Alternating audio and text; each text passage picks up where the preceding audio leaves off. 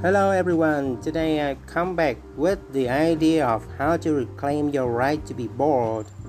The beauty of empty space, Japanese art and design, the term yohaku no bi expresses the beauty of empty space. It's employed across the arts from architecture, gardening, and the culinary uh, arts to painting, literature, and cinema.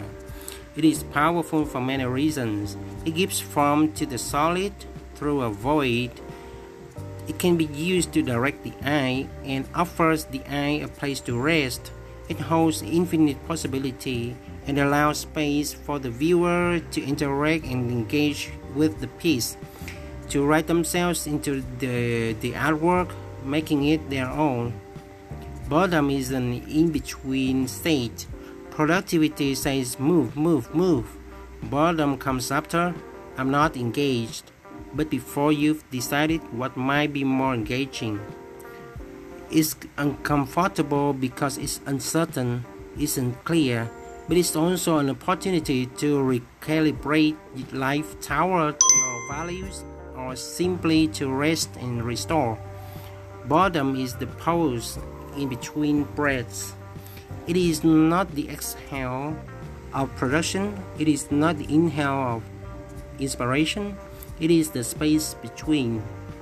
The right to be bored is the right to not be productive, the right to your own thoughts, the right to change your mind, the right to care less about optics and more about how your body feels, the right to play, the right to have fun, the right to rest, the right to daydream, the right to be still, the right to quiet, the right to not know, the to not have all the answers, the right to explore, the right to imagine a more ideal world without lapsing into an escape, fantasy, or random thinking, the right to no plans, the right to no pics and it did happen. Yeah. It's a very short idea today, so let's just take rest sometime. Take to be uh, to have some boredom. Yeah, mm, it's good for you anyway. Don't worry about it. And after uh, a while, um, taking a rest, so then you will have more energy to come back and to do better. Yeah, that's the idea today. See you.